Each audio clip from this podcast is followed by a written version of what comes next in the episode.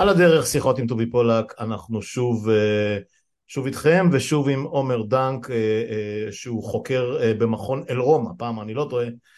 מרכז אלרום, אבל, אבל, זה, אלרום. אבל זה לא קשור לשיחה הזאת. לא קשור לשיחה הזאת, רק הצגנו נווט בדימוס על סגן אלוף במילואים וגם מרתוניסט, שכחתי בפעם הקודמת להזכיר, אני, אני, אני חושב עליך ב, בימים החמימים, הנעימים והממש משובבי נפש האלה, ובדיוק ראיתי, אה, אה, יש את יוסי מלמן שהוא אה, קולגה משכבר הימים, שאיש ברזל, מרתוניסט, שהוא מספר בגאווה גדולה שהוא רץ את העשרה קילומטר שלו בשיא החום והוא לא קרה לו כלום.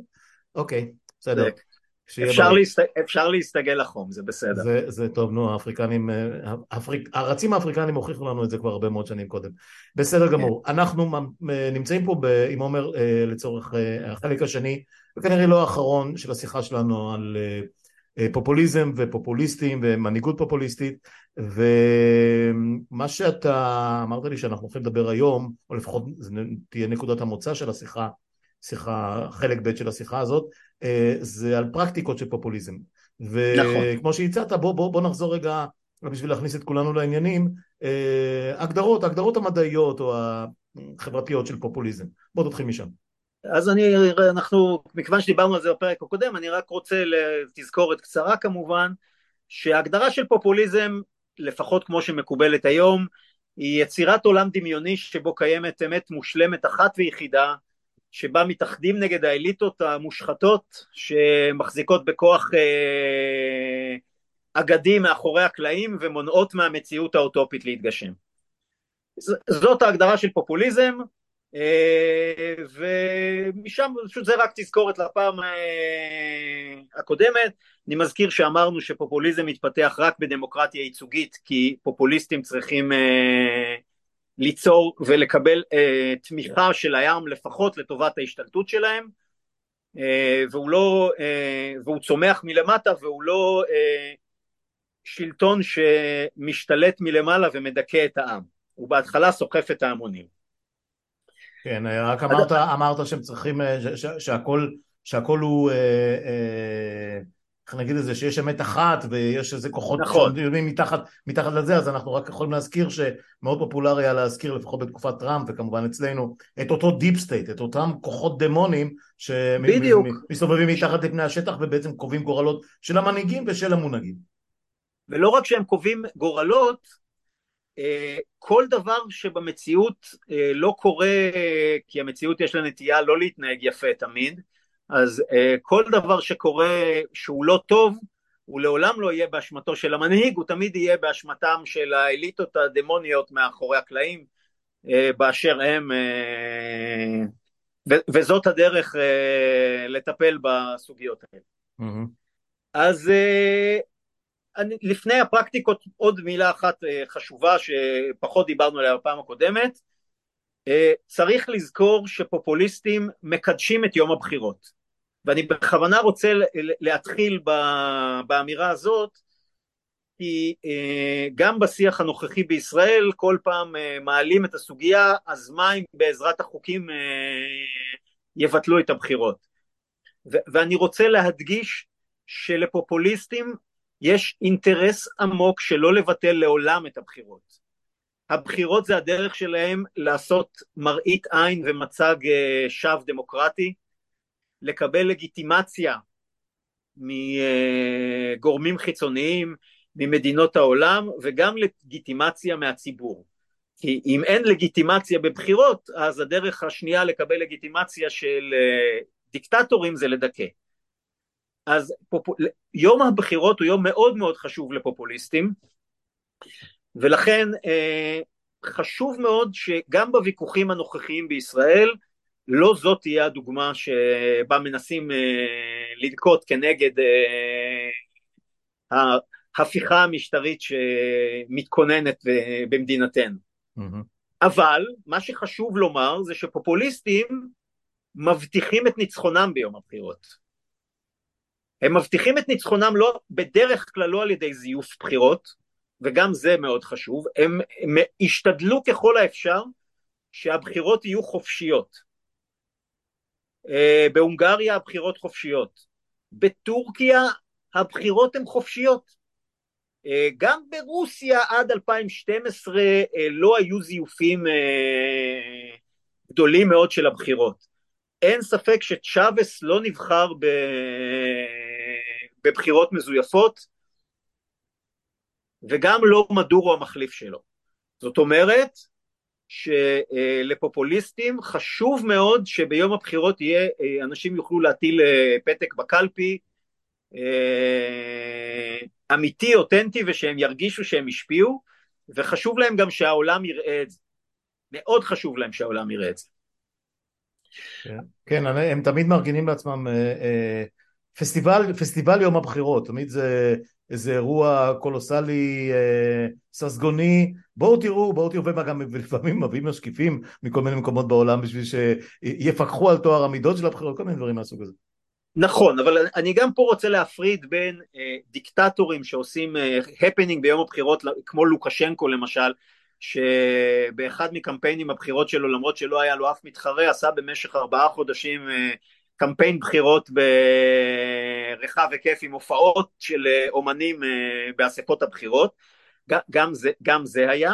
אגב, המחקרים מראים אה, שבשנת בחירות, אפילו בדיקטטורות כמו בצפון קוריאה ו...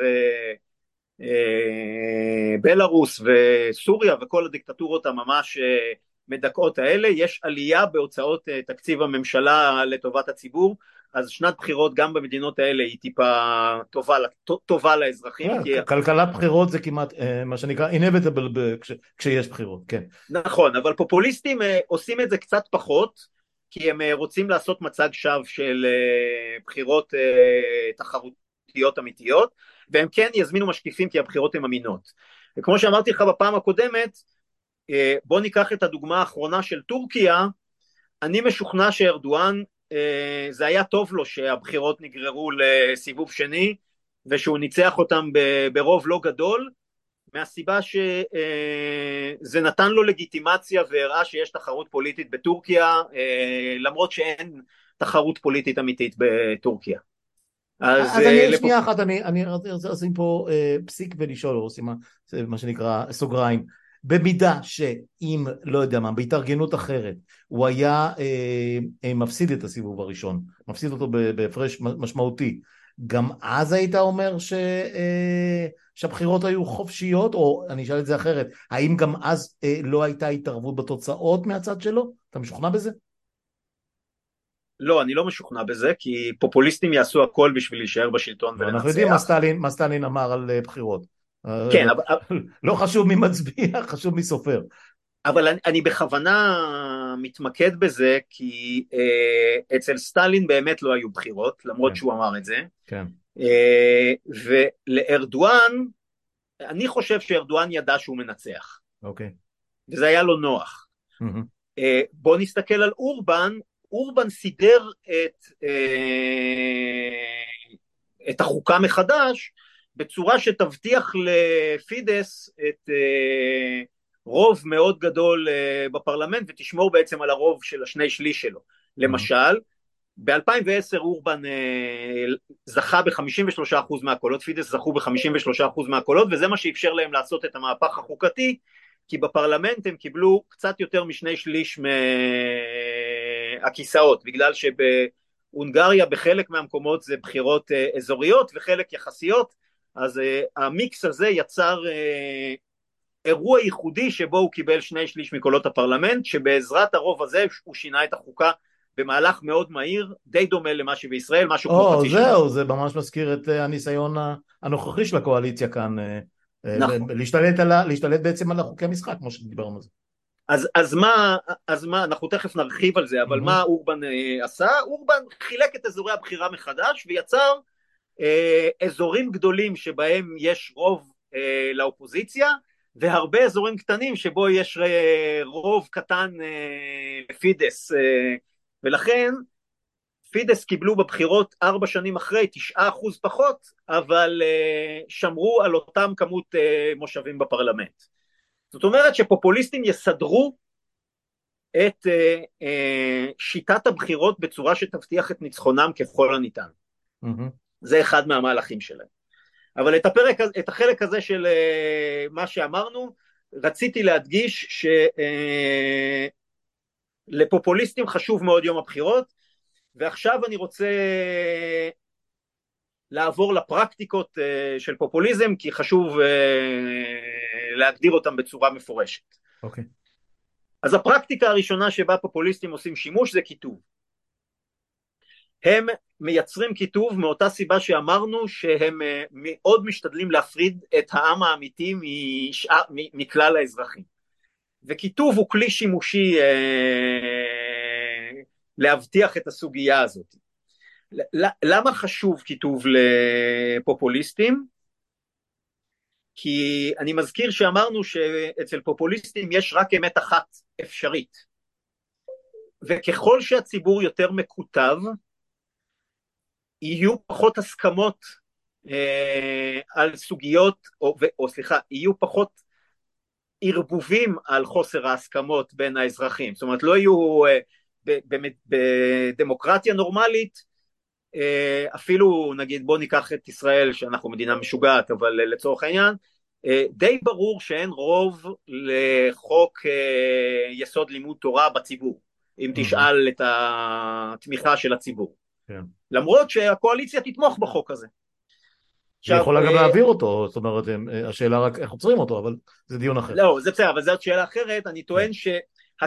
שככל שהפופוליסטים מגדילים את הקיטוב, הם מאפשרים פחות נושאים כאלה שבהם יש קואליציות שמנוגדות לאג'נדות שהפופוליסטים רוצים להעביר. והם מבטיחים אה, את ישור הקו של כל אה, חברי הקבוצה שלהם סביב כל נקודה שהם אה, ירצו להעלות אותה, גם אם אה, תתייחס אה, אליה בנפרד ותקבל דעות אחרות. אה, למשל צ'אבס אה, איך צ'אבס יצר כיתוב, הדוגמה היפה זה אה, לצ'אבס היה משפט שזה לא נוגע לבעד צ'אבס או נגד צ'אבס, זה פטריוטים נגד אויבי האומה. עכשיו את זה צ'אבס אמר אה, ב-2002, עכשיו מי שרוצה להשוות אה, כן, כן, למציאות... שמאלנים בוגדים מול הפטריוטים, כן ודאי. ודאי, ודאי, כן, זה. ברור איזה, וזה גם לא רק בעד ביבי או נגד ביבי, זה כמובן אה, הפטריוטים נגד אה, הבוגדים. אה, המשפט היפה השני של צ'אבס שהוא היה אומר זה, הוא היה מישהו אומר משפט קבוע, here we have the patriots fighting against the anti-patriots, patriots. אז אה, אה זו הפרקטיקה הראשונה, פופוליסטים אה, דואגים לכיתוב ודואגים להבטיח שכל אה, נושא יהיה אה, בעדם או נגדם כדי להבטיח את התמיכה של אה, הציבור הרחב שלהם. הפרקטיקה השנייה של פופוליסטים, אני חושב שניתן ניתן לראות דמיון מסוים לישראל, תכף נדבר עליה, זה מסגור ובימוי של משברים. פופוליסטים מאוד מאוד מאוד משתדלים ליצור אה, דינמיקה של אה, משברים אה, רצופים ומתמשכים כל הזמן, משתי סיבות מאוד פרקטיות. הראשונה, כשיש משבר, זה מגדיל את הצורך באחדות ותמיכה. ומקטין את הצורך ב... כאילו, את הצורך להצדיק טיעונים ענייניים כנגדם או ויכוחים ענייניים. Mm-hmm. זאת אומרת הם, הם משתדלים ליצור כל מיני משבר, אה, כאילו בואו נסתכל על הפרקטיקה של נתניהו סביב המשבר האיראני. הוא לאורך די הרבה שנים אה, ניסה למסגר כל התנגדות אה, למשהו שהוא, של, אליו כעניין של אה, אתם מפריעים לי לטפל בבעיה האיראנית. אני שמרתי פה אה, אירוע, אה, כאילו תקופה מסוימת שהליכוד היה מוציא הודעות קבועות, אה, זו הודעה מאיזה 2010, היא הולכת ככה, בזמן שראש הממשלה נתניהו נלחם כדי להחזיר את כלכלת ישראל לשגרה ולהעביר כספים ומענקים לאזרחי ישראל, ערוץ 12 עושה הכל כדי לעודד את הפגנות השמאל הקיצוני של לפיד ואיימן עודה שמסיתות לרצח נגד, נגד ראש הממשלה ומשפחתו. עכשיו הפרקטיקה הזאת של אה, בזמן שאני עסוק בלעזור לעם וכולי הייתה רציפה אני חושב שחיים לוינסון אחר כך עשה על זה המון המון המון דחקות אה, בטוויטר אה, בצורה עקבית, אבל, אבל, אבל זה היה, הייתה תקופה של איזה שנתיים שזה היה הודעות הקבועות של הליכוד אה, ונתניהו. אה, אז זה הפרקטיקה השנייה כאמור, מסגור ובימוי של משברים, אה, אפשר להסתכל גם עכשיו, אני חושב שהמשבר מול חיזבאללה, למרות שהוא משבר אמיתי, אה, נתניהו ניסה למנף אותו אה, להקטין את ההתנגדות וכנ"ל גם את האירוע של ג'נין, mm-hmm. אבל כמו שאמרתי זה בסופו של דבר הניסיון להגיד שכל דבר שעושים פוגע בניסיון של המנהיג לעשות טוב לכל העם. הפרקטיקה השלישית של פופוליסטים הם נמצאים בתחרות וקמפיין תמידי. במדינה דמוקרטית נורמלית אה, יש איזשהו זמן שהשלטון אה, מתייצב אחרי הבחירות, אה, עושה איזשהו מהלכים פוליטיים, מניע את המהלכים הפוליטיים העיקריים שלו בתקופה של אחרי הבחירות, ואחר כך איפשהו כעבור, כאילו איפשהו שנה לפני הבחירות הבאות מתחיל אה, העיסוק, אה, הקמפיין הפוליטי המחודש אה, לקראת הבחירות הבאות. בישראל מאוד אוהבים להסתכל על ארצות הברית, אין ספק שארצות הברית היא דוגמה טובה להסתכלות מהסוג הזה של כל אחד, מה, של כל אחד מהממשלים. זה לא נכון אצל פופוליסטים.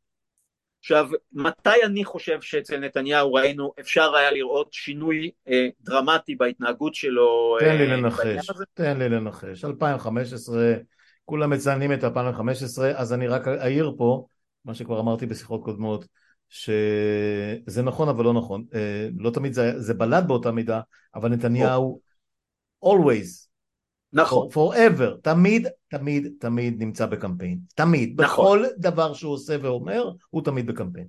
אני מקבל לחלוטין את, ה, את מה שאמרת עכשיו, אבל אני חושב שמ-2015 זה היה בולט במיוחד. ואם ניקח את אחת לדעתי הדוגמאות הבולטות של אה, הקדנציה ההיא, זה האופן שבו הוא, אה, יש מלא דוגמאות, כן? זה האופן שבו הוא התייחס לאירוע אלאור עזריה. אירוע אלאור עזריה שהיה יחסית באמצע אה, הקדנציה, אני, לא, אני חושב שהוא היה ב-2017, אם אני לא טועה, אולי אני טועה שנה לפה, שנה לפה. אוקיי. פשוט לא, את זה לא הכנתי, אה, אבל אירוע אלאור עזריה היה בדיוק כזה. נתניהו לאורך כל הקדנציה הזאת וידא דבר אחד, שבנט לא יהיה מימין לו. כי אה, נתניהו הבין שבציבור הישראלי במציאות הנוכחית יש לו יותר... 2016, מרץ 2016. אוקיי. שזה, כן. שתשים לב שזה שנה אחרי הבחירות פחות או יותר. רק שנה אחרי הבחירות. כן. אה, ומה שנתניהו וידא לאורך כל הקמפיין זה תמיד להיות מימינה לב... לבנט. כי הוא הבין שהתחרות האמיתית שיש לו, הוא הבין שיש לו רוב של 60 וקצת אה, בציבור, לא משנה כמעט מה יקרה, שים לב, כאילו זה היו פחות או יותר אחר כך כל הבחירות אה, כן. בהמשך. אה, ולכן אה, כל מה שהוא עשה במהלך הקדנציה הזאת זה להתחרות על קולות הימין. Mm-hmm. לא להתחרות על קולות הציבור בצורה יותר רחבה, אלא להתחרות על קולות הימין, אבל אני מסכים איתך שלאורך כל הזמן אה, הוא היה עסוק בקמפיין. פופוליסטים עסוקים במרדף אחרי כל סוגיה פוליטית כדי למסגר אותה חלק מהתחרות הפוליטית, כדי לשלוט באופן תמידי בנרטיב ש... אה, שעובר בציבור. Mm-hmm. בנרטיב, בתקשורת, ב... ב... על מה שהציבור מדבר, אה, אתה חייב להיות כל הזמן בקמפיין וכל הזמן לשלוט בסדר היום הציבורי לאורך כל השנים של השלטון שלך. כן, אם יש משהו אחד ש, ש, שבו אני רק אדגיש את מה שאמרת עכשיו, זה שהוא באמת אה, כמעט לא עובר יום, גם, גם נניח אה, עוברות כמה שעות ו- ומשהו אחר עולה לחדשות והכל, תסמוך עליו שעד שלא ייגמר אותו יום או אותו שבוע, הוא יבוא עם משהו out of the blue, לא משנה מה, העיקר לשלוט על סדר היום הציבורי. ימנה מישהו, יפטר מישהו, כן. יעלה מחיר של משהו, יוריד מחיר של משהו, עם קשר, בלי קשר, זה בכלל לא חשוב, תמיד תמיד להיות למעלה, תמיד להיות בכותרות, תמיד לשסות אה, איש ברעהו, אה, גוף בגוף אחר, שזה פשוט מדהים לראות, זאת אומרת, אם מסתכלים אחורה, אגב, אגב כש... לא רציתי להפריע לך תוך כדי ההצגה הראשונית של הפרקטיקות, של השלוש הפרקטיקות שעליהן דיברת, זה, זה כאילו לקחת... סליחה? תכף נדבר על הבאות. כן, כן, אני אומר, לפחות מה שציינת עד עכשיו, זה, זה כאילו לקחת, עזוב אותך שעה ואיזה, עזוב אותך מארדואן ואחרים. זה לקחת את, את, אתה יודע מה, אני אפילו אלך איתך מ-2015, את נתניהו, וללכת שבוע אחרי שבוע, חודש אחרי חודש, אחרי ההתנהגות שלו הציבורית, הפוליטית, והנה לך ספר, אתה, אתה לא צריך ללכת כן. לתיאוריות גדולות. כן, לא, הספר שלי הוא על סיום מלחמות, לא על זה, זה בסדר. לא, לא, לא הספר שלך, אני... לא, ספרים, ספרים של אחרים, כן. Uh, הפרקטיקה הבאה זה שפופוליסטים משייכים uh, באופן אישי את המדינה. עכשיו זה נכון שגם דיקטטורים משייכים באופן אישי את המדינה, זאת אומרת כי אצל דיקטטורים באמת המדינה שלהם, uh, אבל uh, פופוליסטים אני מזכיר שעלו בבחירות חופשיות ובדמוקרטיות, ולכן הפרקטיקה הכי מקובלת של פופוליסטים זה שכל פעולה של הממשל היא אה, פופולה, פעולה שמגיעה אישית מטעמם. תסתכל על אה, אה, כשמירי רגב הייתה אה, שרת התרבות על הפסטיבל באילת, או כשישראל כץ מדבר על זה שהוא סלל כבישים ו... ובנה, ובנה מחלפים. וגם כשנתניהו הביא את החיסונים זה הוא הביא את החיסונים אה, והחיסונים הם אה, מטוב ליבו של אה, המנהיג. אני מזכיר שטראמפ רצה שהחתימה האישית שלו תופיע על הצ'קים של הקורונה ב... בארצות הברית. אז זה מאוד מאוד חשוב אה, לפופוליסטים להציג שכל דבר שהשלטון עושה זה, הם, זה, זה שלהם. אה, שים לב שרק בשבוע האחרון, אם אני לא טועה, ראש עיריית ירושלים העניק פרס לבצלאל סמוטריץ' על זה שבתור שר אוצר אה, מענק העירייה, המענק המשלים של אה, מדינת ישראל לעיריית ירושלים שלא מסוגלת להתקיים בלעדיו היה 1.1 מיליארד ש"ח. זה לא שבצלאל סמוטריץ' מימן לירושלים כן, זה אנחנו עשינו את זה, כן. אז זה, זה הפרקטיקה הפופוליסטית אה, כל מה שקורה הוא מטעמם. עכשיו, אה, זה אני רק, אני רק, אני רק אגיד שגם דברים שלא, שהם לא עשו ואפילו לא יכולים אה, להביא שום קטע ארכיון שהם עשו, כמו למשל אותו אירוע במפקדת מג"ב מלפני שבוע אצל הימ"מ או משהו כזה, שנתניהו בא והודיע על זה שהוא הפך את היחידה לאיזה יחידה לאומית או ווטאבר, מסתבר שזה כן. בכלל בנט עשה את זה שנה קודם, אבל מה זה משנה בכלל? זאת אומרת, הפופוליסט, אם יורשה לי להיכנס לך נכון. לתוך המחקר, הפופוליסט, האמת בכלל לא קשורה לה, הוא עשה, זהו, לך אבל זה הכל, זה הכל תמיד יהיה מטעמו, זה לא חשוב אם זה. אגב, תסתכל לא כשהוא... אני מזכיר שכשהוא אה, נזף בפורום מטכ"ל לפני איזה ארבעה, כן, שלושה חודשים כן, על הסוגיה, כן. אה, אנחנו משקיעים בכם 70 כן, מיליארד אה, כן, ש"ח, זאת, כן. זאת אומרת, אני, אה, אתם שלי, ולכן אה, זה לא הגיוני שזה לא מתנהג פה כמו שאני ציפיתי שזה יתנהג פה. כן.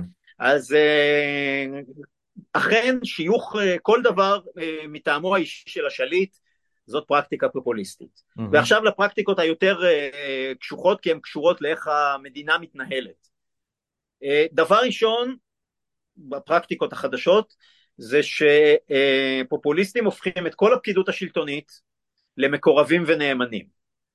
אנחנו, אני חושב שאנחנו מזהים עכשיו אה, תופעה רחבת היקף ב, ב, בישראל, אה, בוטה יותר ממה שהיא הייתה, עכשיו תמיד פוליטיקאים ממנים אה, אנשים לתפקידים, אני לא טוען שזה לא חלק מהפוליטיקה, mm-hmm. אבל פופוליסטים אה, לא ממנים אנשים ראויים, מוכשרים וטובים שיהיו מקורבים, הם ממנים מקורבים, וכאלה שיהיו נאמנים וכאלה שלא ידליפו על שחיתויות, וכאלה שיהיו תלויים בהם לטובת המשרה, כי ככה אה, קטן החשש שהם אה, יבגדו ב, בפוליטיקאי ויוציאו דברים החוצה. אורבן, אחת הפעולות הראשונות, ומכיוון שאנחנו אוהבים להשוות להונגריה, אחת הפעולות הראשונות של אורבן הייתה חוק השירות הציבורי, שנועד לאפשר לפידס לאייש את כל המשרות הציבוריות של בכירים ונאמנים, את כולם. זה היה אחד מהדברים שחוללו את תחילת הקריסה הדמוקרטית של הונגריה, זה קרה עוד לפני שהוא שינה את החוקה.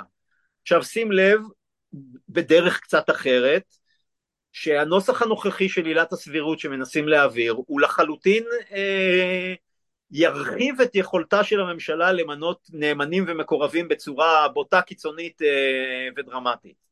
זה קשור לעילת הסבירות, אני מנסה רק להראות שעילת הסבירות נועדה לאפשר להם למנות מקורבים ונאמנים כן. בכל uh, הבירוקרטיה, הבירוקרטיה הממשלתית, mm-hmm.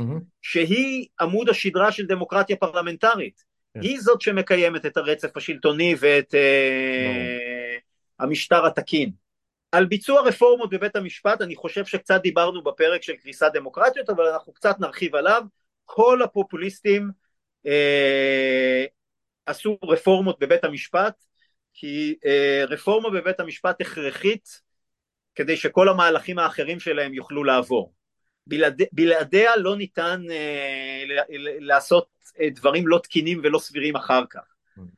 אה, אורבן הרחיב את בית המשפט אה, החוקתי משמונה לחמש עשרה וככה מינה ישר שבעה מקומות פנויים אה, חדשים שנוצרו ועשה עוד משהו מאוד מאוד חביב, זה שהוא מינה ועדה חדשה לבחירת שופטים, שבה, תתפלא, שופטים uh, מתמנים ברוב של שני שליש, והיא מייצגת uh, בצורה... את, uh, את, את הפרלמנט, הנה, הנה, הנה אני... את, את, את מבנה הרוב הקואליציוני. ברור, ולכן... כן, כן. אמרתי לך, אתה לא צריך ללכת להונגריה, הכל כאן, הכל מתחת ליד. אני מסכים. כן. אבל אני חושב שזה כיף להביא את זה. אין ספק בכלל, זה טקסט, טקסטבוק מושלם. כן, אני מזכיר, אה, זה גם צ'אבס, אה, גם צ'אבס עשה את אותו דבר, הוא הרחיב את אה, בית המשפט מ-20 ל-32 כדי להבטיח את הרוב שלו, זה היה כמה שנים אחרי, לפני זה הוא מינה ועדה מכוננת לחוקה החדשה, שגם בה הוא שלט בצורה נורמלית. אה, בפולין יש כל מיני פרקטיקות שהם עשו, כולל מינוי של שופטים וכולל פיתור של, פיתורים של חלק מהשופטים. לא, אה, הורדת, ו... הורדת גיל הפרישה במכה אחת, ש... נכון. שהפרישה במכה משהו כמו שליש מהשופטים, ואז אתה ממנה את מי שבא לך. בדיוק, גם אורבן עשה את זה דרך אגב, ובפולין mm-hmm. דרך אגב יש אה, חוק שגם מאפשר להעניש שופטים אם הם פוסקים בצורה לא... יכול להדיח אותם, כן. לא ראויה, בדיוק. אז זאת כאמור הפרקטיקה השלישית, בהיבט של ממש עשייה אה, של יסודות המשטר.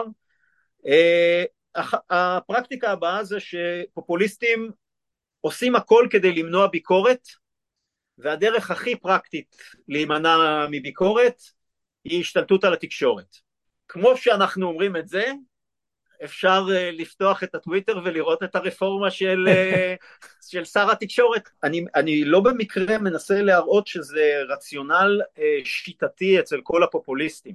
כן. ולכן עד כמה שזה נראה לך, עד כמה שזה נראה מגוחך uh, לי ולך אולי, או לחלק כנראה רחב של אלה שכן מקשיבים לנו לשיחה הזאתי, מה, זה הרבה. בעיני הרבה מאוד אנשים זה נראה הגיוני. כן. אה, אבל אפשר לקחת דוגמאות. אה, רפאל קוריאה אה, עשה את זה בדרך מעניינת, דרך אגב, הוא תבע 40, מיליאר, 40 מיליון דולר נגד בעלים של אחד מעורכי העיתונים המובילים שהיו באקוודור, על מאמר מערכת שכינה אותו הדיקטטור. הוא זכה בבחירות, בבח... ב... במשפט הזה, ומכאן קרו שני דברים, התקשורת קיבלה ריסון מיידי מוחלט וגם אה, נמכר, נמכר תאגיד אה, השידור הזה ולכן אה, והוא נתן, הוא דאג שיהיה מי שישתלט עליה.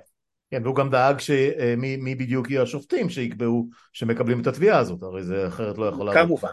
כן. אה, ארדואן עשה את אותו דבר, ארדואן אה, תבע את קונגלומרט התקשורת של אה, דוגן יאיין, משהו כזה, אני לא סגור על איך באמת הוגים את זה עד הסוף בטורקית, הוא קנה, הממשלה שלו במקום ללכת על אה, תביעת דיבה, הממשלה שלו כנסה את הקונגלומרט בשניים וחצי מיליארד דולר, שזה יותר משווי הערך של הקונגלומרט, ואז אה, מה שהוא עשה זה שפשוט אה, דוגן נאלץ למכור את האירוע וארדואן דאג שהקונים יהיו כאלה מטעמו, אני חושב שאפשר לראות שיש כמה ערוצי תקשורת בארץ שנקנו על ידי אנשים שמישהו דאג לקנות אותם.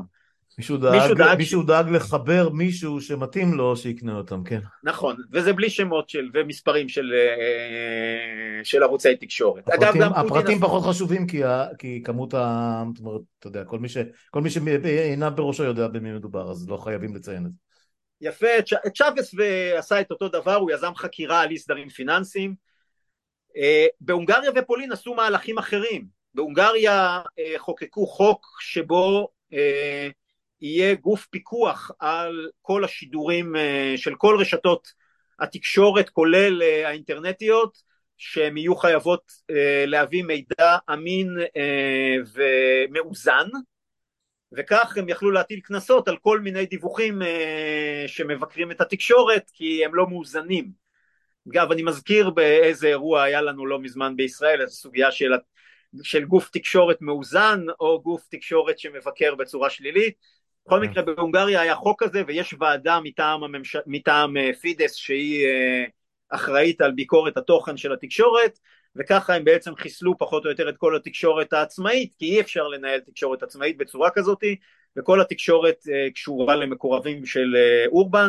בפולין השתלטו קודם כל על השידור הציבורי באיזושהי דרך של הניהול, אה, כאילו אה, גוף הניהול של השידור הציבורי אה, השתלטו וכך, ומשם הם, התרח, הם הרחיבו את השליטה על גופי התקשורת וגם מודי עשה את אותו דבר בהודו.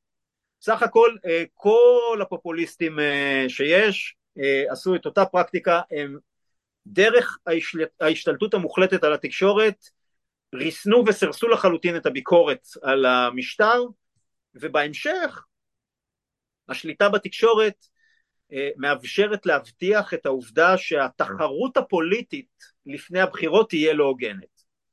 כי זמני החשיפה של אה, יריבים פוליטיים ואופן השידור של יריבים פוליטיים והאופן שבו הם מרואיינים על ידי אנשים אה, מטעם וכולי וכולי וכולי שאתה יכול לראות בישראל יהיה לעולם לא מאוזן וחד צדדי לטובת המשטר וכך בסופו של דבר הציבור יהיה מאוד מוטה אה, לדברים שהוא צורך. אני רק, אני רק, אני רק אזכיר, אני אזכיר אה, אה, מלפני הרבה מאוד שנים, לפני שהתקשורת היא נעשתה למה שהיא היום כל כך מבוזרת וכל כך הרבה, זאת אומרת, פתוחה, אינטרנטית, פודקאסטים לצורך העניין, שהאמירה הקבועה לגבי הפיכות אה, וכאן אפילו לא מדברים על פופוליסטים, נכון. אלא על השתלטות אה, מיידית של, אה, על... של שליטים ודיקטטורים, היה דבר נכון. ראשון תתפוס את תחנת הטלוויזיה. אחר כך נכון. הכל יסתדר מעצמו. אז, נכון. אז הפופוליסטים עושים את זה בדרכם, רק אפילו לא באים. נכון. ויותר בעדינות ויותר בזה, כדי שזה לא יהיה... זה כלכליים בעיקר, כן.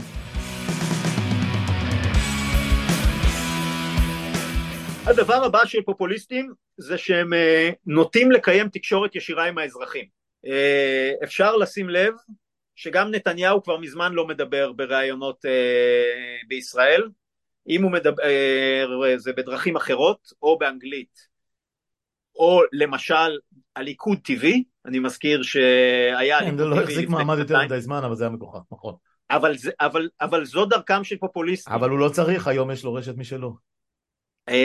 כן, אבל הם, הם כן אוהבים לדבר ישירות עם האזרחים כדי להראות בכוונה שאפשר לעקוף את התקשורת ושהיא לא רלוונטית, זה, זה נטייה, זה לחלק מהם, אה, חלק מהם עשו אה, קצת אחרי הבחירות, הם קיימו פעם בשבוע שעה של אה, או תוכנית רדיו מטעמם, שבה הם דיברו אל הציבור ולפעמים ענו גם לשאלות מוזמנות מראש, או שממש תוכניות, אפילו תוכניות טלוויזיה שבו הם במשך שעה מציגים דברים מטעמם, אה, אבל זה, אבל זה במתכוון בלי התיווך של התקשורת. זה חשוב לפופוליסטים שזה לא יהיה בתיווך של התקשורת, זה מאפשר להם ליצור מצג שווא שהם כאילו עממיים ויורדים ומדברים אל העם מצד אחד, ומצד שני אה, ליצור לעם ולתומכים תחושה של אין צורך בתיווך הזה של התקשורת ובביקורת התקשורתית, כי תראו, אני אציג לכם את האמת הנכונה והאמיתית. כן, מי צריך את הבולשביקים האלה מהערוצים כן. האלה המרכזיים?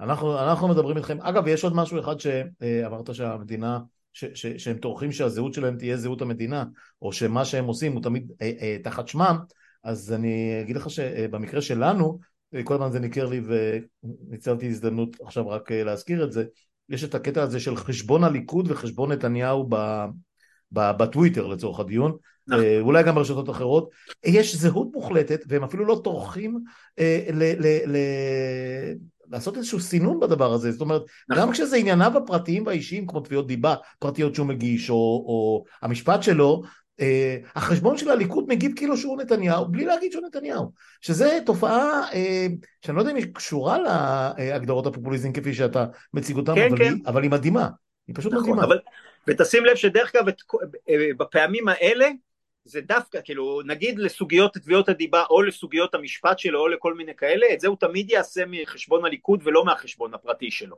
יותר מזה, לחשבון הפרטי יש לו שני חשבונות, אחד נכון. שהשם שלו מופיע באנגלית פריים מיניסטר ווטאבר, והשני בנימין נתניהו, שיש בו מעט מאוד עוקבים באופן יחסי לראש כן. ממשלה, וטראפיק אפסי, אבל כשהוא צריך להתנצל או, כן, או, או, או לנזוף, או משהו שלא נעים לו, הוא עושה את זה שם, שאף אחד לא רואה, בחושך, בשקט, בדיוק. שזה בכלל פרקטיקות אה, אה, זה לגמרי הפרקטיקות. מקיאווליסטיות כמעט. אה, פרקטיקות של, של ארתור פיקנשטיין, זה עד כדי כך, זה מדהים. אבל זה ממש הפופוליסטים. כן, כן. הפרקטיקה האחרונה שאני רוצה לדבר עליה, לפני שנעשה אריזה וסגירה של האירוע הזה ונחזור להתחלה, זה אה, כל הפופוליסטים תוקפים את ארגוני זכויות האדם. לכולם, אצל כל המדינות הפופוליסטיות, זה לא משנה אם זה הונגריה, רוסיה, טורקיה, זה הודו, בכולם אה, ארגוני זכויות האדם מוגדרים סוכנים זרים, ששים לב, שנשלטים על ידי מדינות עוינות. אם מישהו חשב שזה רק בישראל, אז אה, זה ככה בכל, אצל כל הפופוליסטים בעולם. אה, כמו שאמרתי, ההרצאה הזאת והמחקר הזה הוא לא, מקור, מקורו לא בישראל מבחינת ההגדרות שלו. אה, פעילים בארגונים של זכויות אדם מוגדרים בוגדים, אה, ובהמשך ובשלב הבא כל הפופוליסטים מעבירים חוקים שמגבילים את הארגונים האלה. הם מטילים מיסים אה, גבוהים יותר על תרומות לארגונים האלה, הם עושים להם כל מיני קשיים בירוקרטיים, אה, מסמנים אותם בתגיות מסוימות, הם מגבילים את התחומים שבהם הם יכולים לעסוק, אה, כל הדברים האלה אפשר כבר לראות בישראל, יש את חוק אה, עמותות השמאל ויש את החוקים של עכשיו שניסי, אה, שהעלו של העלאת המס ה... ל-65% לעמותות כאלה וכן הלאה וכן הלאה, כל אלה פרקטיקות פופוליסטיות. איסור תרומות של מדינות, בניגוד כן. לארגונים, ותמיד הרי קהלת היא לא מדינה, אז עם קהלת לא, אין לא. בעיה. נכון, למרות ש... כספים של מדינות הם תמיד כספים פתוחים וידועים לכולם, ואינטרסים של אנשים פרטיים הם תמיד אה, חשאיים והם יכולים להיות אה, במחשכים. הם תמיד מימין, אוקיי. אה, בזה בעצם סיימנו את הרשימה של הפרקטיקות אה, שבהם אה, פופוליסטים עושים שימוש. אני רוצה לעשות קצת סגירה של אה, הפרק הזה, לפני שכמו שאמרנו אה, בפעם הבאה נדבר על אה, spin dictators, איך אה, דיקטטורים מתקדמים אה, עושים, אה, מנהלים את המדינות היום. חשוב לומר שפופוליסטים משתדלים ללכת את כל הדרך הכי לאט שאפשר, אחרי שהם הצליחו להבטיח את העובדה שהם שולטים בדרך. זאת אומרת, הם משתדלים לעשות מהלך מאוד מהיר של השתלטות על מרכיבי הכוח, בעיקר בית המשפט העליון, ומערכת הבחירות, אה, כדי שהם יוכלו להבטיח את היבחרותם מחדש, ואחר כך הם משתדלים ללכת בצורה הכי איטית שאפשר, כדי אה, שלא יהיה, אה, כדי שלא יתפסו אותם בחיסול הדמוקרטיה מהר מהר, וכדי שלא תקום מחאה גדולה, כי הם רוצים את הלגיטימציה של כל המהלכים שלהם. ולכן הם תמיד יעשו את זה בעדינות ובהדרגה ועם הרבה סבלנות, כי כשהבטחת את זה שאתה תיבחר שוב, אתה יכול להיות סבלני אה, עד אין קץ. אני, אני יכול רק להגיד שאת הפרק הזה רוטמן ולוין לא קראו בעיון רב מדי בחצי שנה האחרונה. זה נכון, זה נכון, אבל uh, כל הפופוליסטים עשו את זה, אגב הם כן קראו את הפרק הזה, כי בעיקרון אם הם היו משלימים את המהלך של ההשתלטות על ועדה לבחירת שופטים, את כל השאר הם היו יכולים להעביר הרבה יותר לאט. כי הם הבטיחו את הנכס המרכזי שלהם.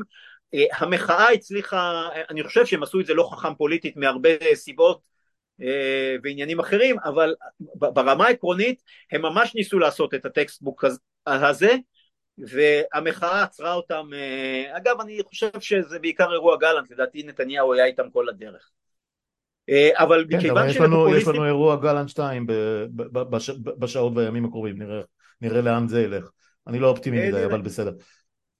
אז מה שחשוב זה שבגלל שלפופוליסטים כן חשוב לשמור על התדמית הדמוקרטית שלהם, אגב תשים לב שנתניהו לאורך כל השנים הקפיד לשמור על התדמית הדמוקרטית שלו, אה, אז גם לפופוליסטים חשוב לשמור על התדמית הדמוקרטית, אה, ולכן הם אה, לא מתנגדים לא לחוקה, לא למוסדות, אבל הם עושים את זה לאט, הם על התקשורת בדרך כלל משתלטים הרבה יותר לאט, כי לא חייבים, אפשר לחכות שלוש-ארבע שנים עד, לה, עד להתחיל, אגב תשים לב שהמהלכים של נתניהו להשתלטות על התקשורת התחילו לפני עשרים שנה, זה היה תהליך ארוך, איטי ו...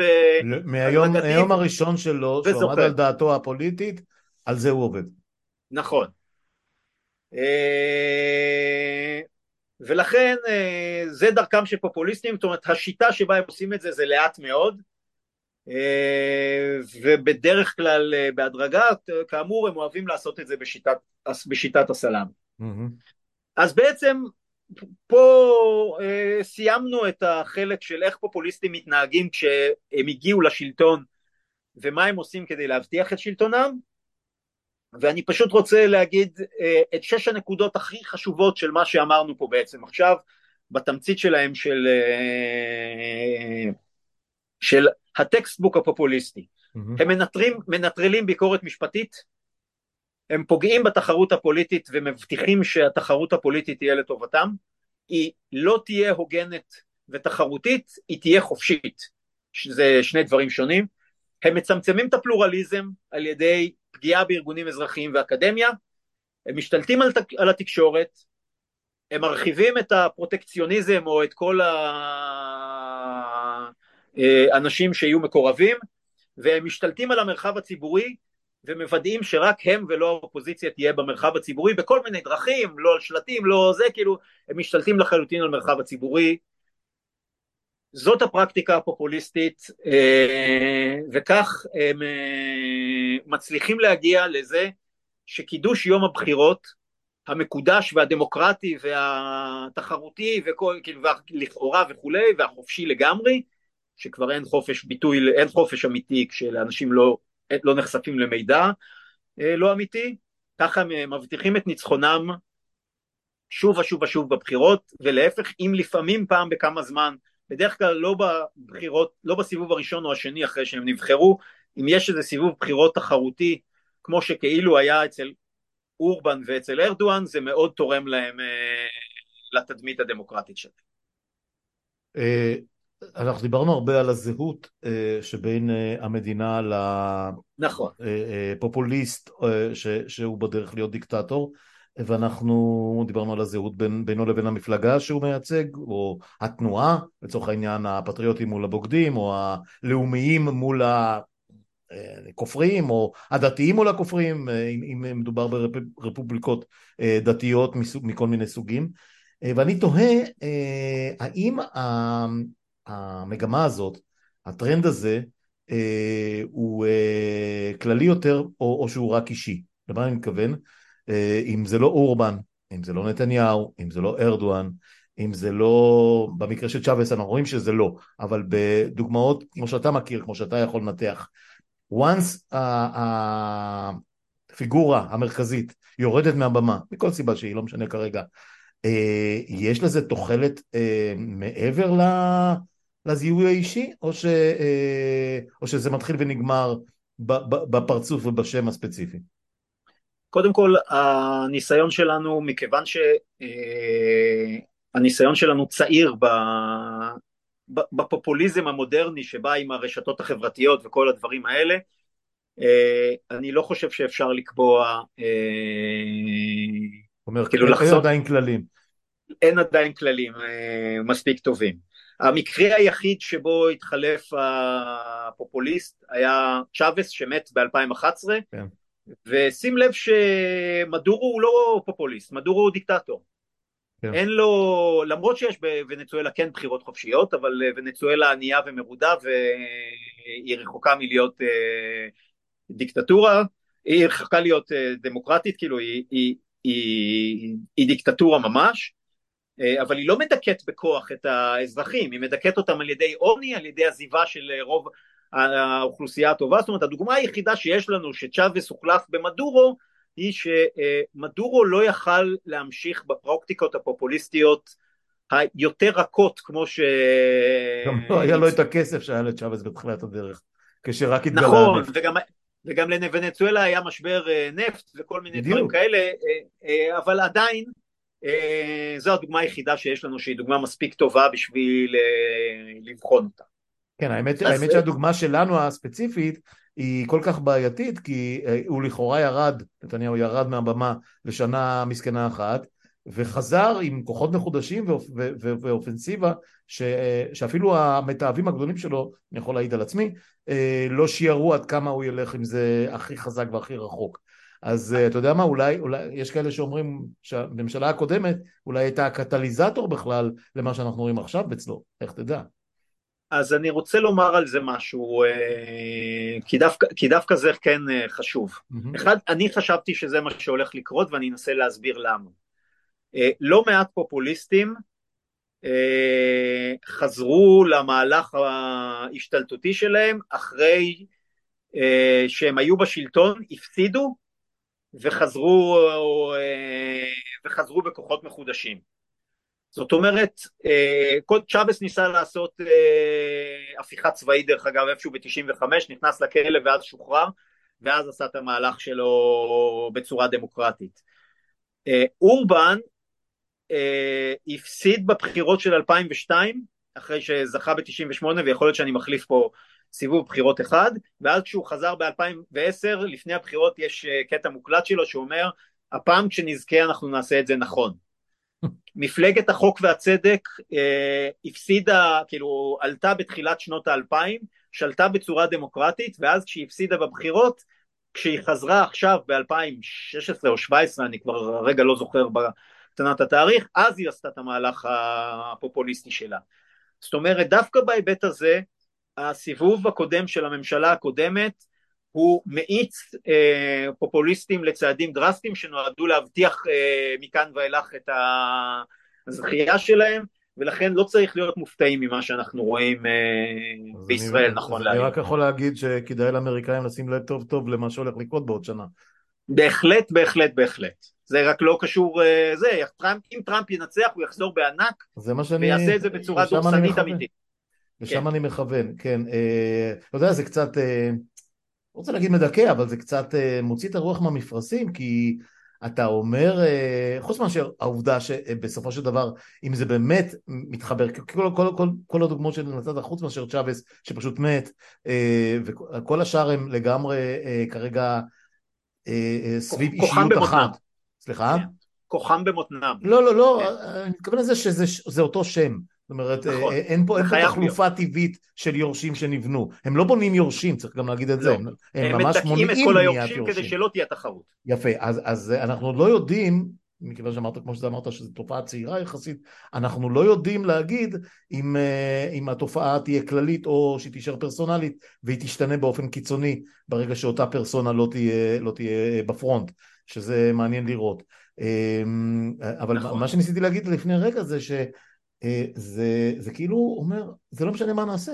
זאת אומרת, ב, ב, אוקיי, הצלחנו להוריד אותו מהשלטון, בנט עשה את המעשה, אני לא מתרשם כל כך, אבל נניח, לצורך הדיון הפופולרי, לא פופוליסטי, פופולרי, שבנט הציל אותנו מהממשלה הנוראית של נתניהו ב-2020 או 2021,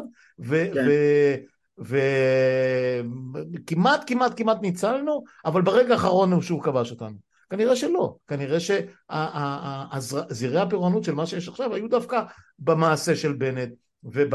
נכון. אם ערכות הבלימות בבגידה שלו, בבוחרים שלו, כן. כי, כי כל מי שבא אחריו מחדש, זה בא עם ונדטה של נקמה מטורפת. וזה אגב מה שאנחנו רואים כרגע, זה, זה, זה סוג של שלטון נקמה יותר מכל דבר אחר, כמו שזה נראה לי לפחות. נכון. אתה צודק. תודה, אני, זה עוזר לי. אני, אני, רוצה, אני רוצה לסיים את, ה, כן. את החלק הזה, כי בסך הכל גם הגענו לזמן, וגם כן, כן, זה בסדר, אפשר לסכם. הצלחנו למצ, למצות את הנוח... זה דווקא ב, בניסיון, אחרי שהגדרנו שני פרקים, הצלחנו להגדיר פופוליזם, אני חושב בצורה לא רעה, כולל איך הוא מתנהג וכל מיני כאלה, אה, אני רוצה לעזור לאנשים בלהבדיל בין אה, איך אמורה באוטופיה, אני כמובן אה, קצת עושה את זה יותר יפה ממה שזה, מה ההבדלים בין דמוקרטיה לפופוליזם, כי אני חושב שזה חשוב. אז בדמוקרטיה הרוב מנסה לייצג את מה שרוב הציבור רוצה לכאורה בכל סוגיה אד הוק. אה, אפילו בישראל אני מזכיר שהתהליך שבו אה, יש משמעת קואליציונית קיצונית כמו היום, בכל סוגיה איזוטרית, לא בסוגיות אה, הליבה של ההסכם הקואליציוני, יש מלא סוגיות אחרות. בדמוקרטיה אפשר לייצר רוב משתנה לסוגיות שהן לא סוגיות הליבה של הקואליציה. במדינה שנשלטת על ידי פופוליזם אי אפשר לערער על אף אחת מהחלטות הממשלה כי כל אחת מהחלטות הממשלה מייצגת את רצונו של כל הרוב ולמעשה את רצונו של העם. זאת אומרת כל החלטה שהממשלה הנוכחית לוקחת היא כאילו 64 מנדטים הצביעו לה. זה נועד כדי להיות טוטאלי. בדמוקרטיה זה לא ככה. בדמוקרטיה הרוב מתחלף כתלות בסוגיות השונות. אפשר לייצר אה, רוב אד הוק. בשנייה, כמו שאמרתי, יש הומוגניות ואחדות מוחלטת סביב כל החלטה. בדמוקרטיה נותנים חשיבות רבה לדעות שונות של האנשים, ומכאן שהאופוזיציה ודעותיה אה, לגיטימיות באותה מידה גם אם לא מסכימים עליהן, כי הרוב לא בהכרח צודק. במקום עם פופוליזם, עצם הפקפוק בדעות השלטון הוא לא מוסרי. הוא מוצג כלא מוסרי והוא מוצג כבוגדני. והדבר הכי חשוב, הכי הכי הכי חשוב, זה שבדמוקרטיה שום רוב, שום רוב, גם לא הרוב הכי הכי הכי מהמם שיש, 95 אחוז, הוא לא רצון העם, אלא הוא רק רצון הרוב. וזו טרמינולוגיה שכדאי אה, להקפיד עליה. ובמדינות פופוליסטיות ודיקטטוריות, הפרלמנט לא מדבר בשם העם, הוא רק מייצג אותו, וההחלטות מייצגות את רצון הרוב ולא את אה, רצון העם. אני חושב שזה המיצוי הכי חשוב להבין את עומק ההבדל בין דמוקרטיות אה, לפופוליזם, והדבר הכי חשוב על דמוקרטיות שכדאי לדעת שזאת מערכת שאתה יכול גם להפסיד בה, אבל אתה חייב לדעת שלא תמיד תפסיד. מי שיודע שהוא תמיד מפסיד בדמוקרטיה בכל אחת מההחלטות שלו, לא נמצא בדמוקרטיה, כי אי אפשר אה, לנהל ככה חיים דמוקרטיים. כן, כל מה שאמרת עכשיו אה, אה, מוליך אותי לשורה התחתונה, שלפחות בעיניי, אה, לפרק הזה, שהוא פרק טעון, אני חייב להגיד, מאוד מאוד טעון, כי הוא, כי הוא חיינו כאן ועכשיו. אחד, זה שבעצם כל מה שתיארת עכשיו, אומר שבכלל לא משנה איזה חוקים הם יעבירו מחר, מחרתיים, בשבוע הבא, בעוד שבועיים, עילת סבירות, אה, בחירה, אה, בחירת שופטים, פסקת התגברות, whatever, אה, הדיקטטורה היא כבר כאן, זאת אומרת הפופוליזם, ומכאן אני הולך למסקנה השנייה. זה, זה, כל הדיון הזה נהיה, נהיה מיותר כי גם אם נניח החוק הזה של תיקון עילת הסבירות איכשהו ייבלם בגלל גלנט, בגלל החברים שלך, בגלל אלף ואחד דברים אחרים, אה, זה לא חשוב, כי, כי שום החלטה אחרת לא תהיה לגיטימית. ומכאן המסקנה שלי היא שהשלטון הפופוליסטי שנכפה עלינו, במקרה של אורבן אנחנו רואים שזה באמת המצ... שזאת באמת המציאות. אה, מורייבסקי אני לא יודע עד כמה בפולין אם, אם זה באותה מידה בדיוק, אבל נניח לצורך העניין אנחנו באורבן, כי זה נורא נורא, נורא, נורא דומה. ומכאן אני אומר שאנחנו כבר בעצם בפועל דיקטטורה. אה, כי אם, אה, כי אם מה, שלא, מה שהם לא יעשו ומה שאנחנו לא נעשה, בסופו של דבר שום ערעור, אה, שמעתי ש, ש, ש, שבוועדה של רוטמן הוצגו 27 אלף הסתייגויות. זה, זה חסר משמעות. פרקטיק, בדיוק. פרקטיקה. כן, לא, אני אומר מעבר לטקטיקות שהן לא חדשות, זה ככה לא. עובד פרלמנט, אבל אני אומר, נכון, זה לא משנה, כי כל מה לא. שלא נגיד אנחנו לא לגיטימיים, וכל מה שהם יגידו, זה העם רוצה. זו דיקטטורה, זו דיקטטורה אה, אה, אה, פר סה. אז אני, אני, מכיוון שאנחנו בחלק האקדמי של השיחה, או כאילו זה שיחות קצת אקדמיות, כן. אנחנו לא דיקטטורה, אנחנו אבל לכיוונו של משטר היברידי. סמכותני או... למחצה נקרא לזה. כן, סמכותני למחצה, אוטוקרטיה אלקטורלית, יש כל מיני מונחים אקדמיים כאלה, אבל, אבל הפרקטיקות הלא דמוקרטיות אה, הולכות ומתרחבות אה, אה, בישראל, ובסך הכל רוב הציבור, או חלק ניכר בציבור, אה, מגלה הבנה לפרקטיקות כאלה בצורה לא רעה. אה, מגלה הבנה אני לא יודע, אבל אה, אה, א' לא מבין בזה, וב' ממש לא אכפת לו. אני חושב שזה, שזה הרוב, זאת אומרת כמות האנשים ש... שמבינים אה, את התהליכים, אלה שתומכים בממשלה ובאופנסיבה שלה, ובאמת מבינים על מה מדובר, היא לא גדולה מדי לדעתי. אוקיי, אה, תשמע, זה היה, זה היה כמובן מאוד מאוד מרתק ומלמד ומחנך, ותקרא לזה שאתה רוצה. אה, אני אשמח, אני אשמח לקחת את השיחה הזאת לחלק, לחלק ג' שלה, אם, אם הוא יהיה האחרון או לא, אני עוד לא יודע, ובאמת לסממנים ה... אני אשמח לדעת מה, איך, איך נדע מתי אנחנו באמת דיקטטורה, זאת אומרת, חוץ מאשר שיעלימו אנשים ויזרקו אותם ממטוסים, לא, לא, מה באמת זה... יהיו המאפיינים של דיקטטורות שצמחו מתוך דמוקרטיות, כי, כי זה בעצם ההליך הזה, התהליך הזה שאנחנו חווים היום, ו, וגם כשאנחנו מסתכלים על הונגריה ודומיה, דומותיה, אה, זה, זה, ככה זה נראה, ככה זה מרגיש. אבל זה באמת בפעם הבאה. תודה, תודה עומר שהתפנית אליי שוב לחלק הזה המרתק של השיחה וניפגש אני מקווה שוב בהקדם, תודה. ניפגש בהקדם, אני צריך את הפרק הבא להכין קצת יותר וניפגש. אז באת מוכן להפליא, אני חייב לציין, על הכיפאק, תודה, להתראות בינתיים. תודה, תודה. ביי ביי. ביי.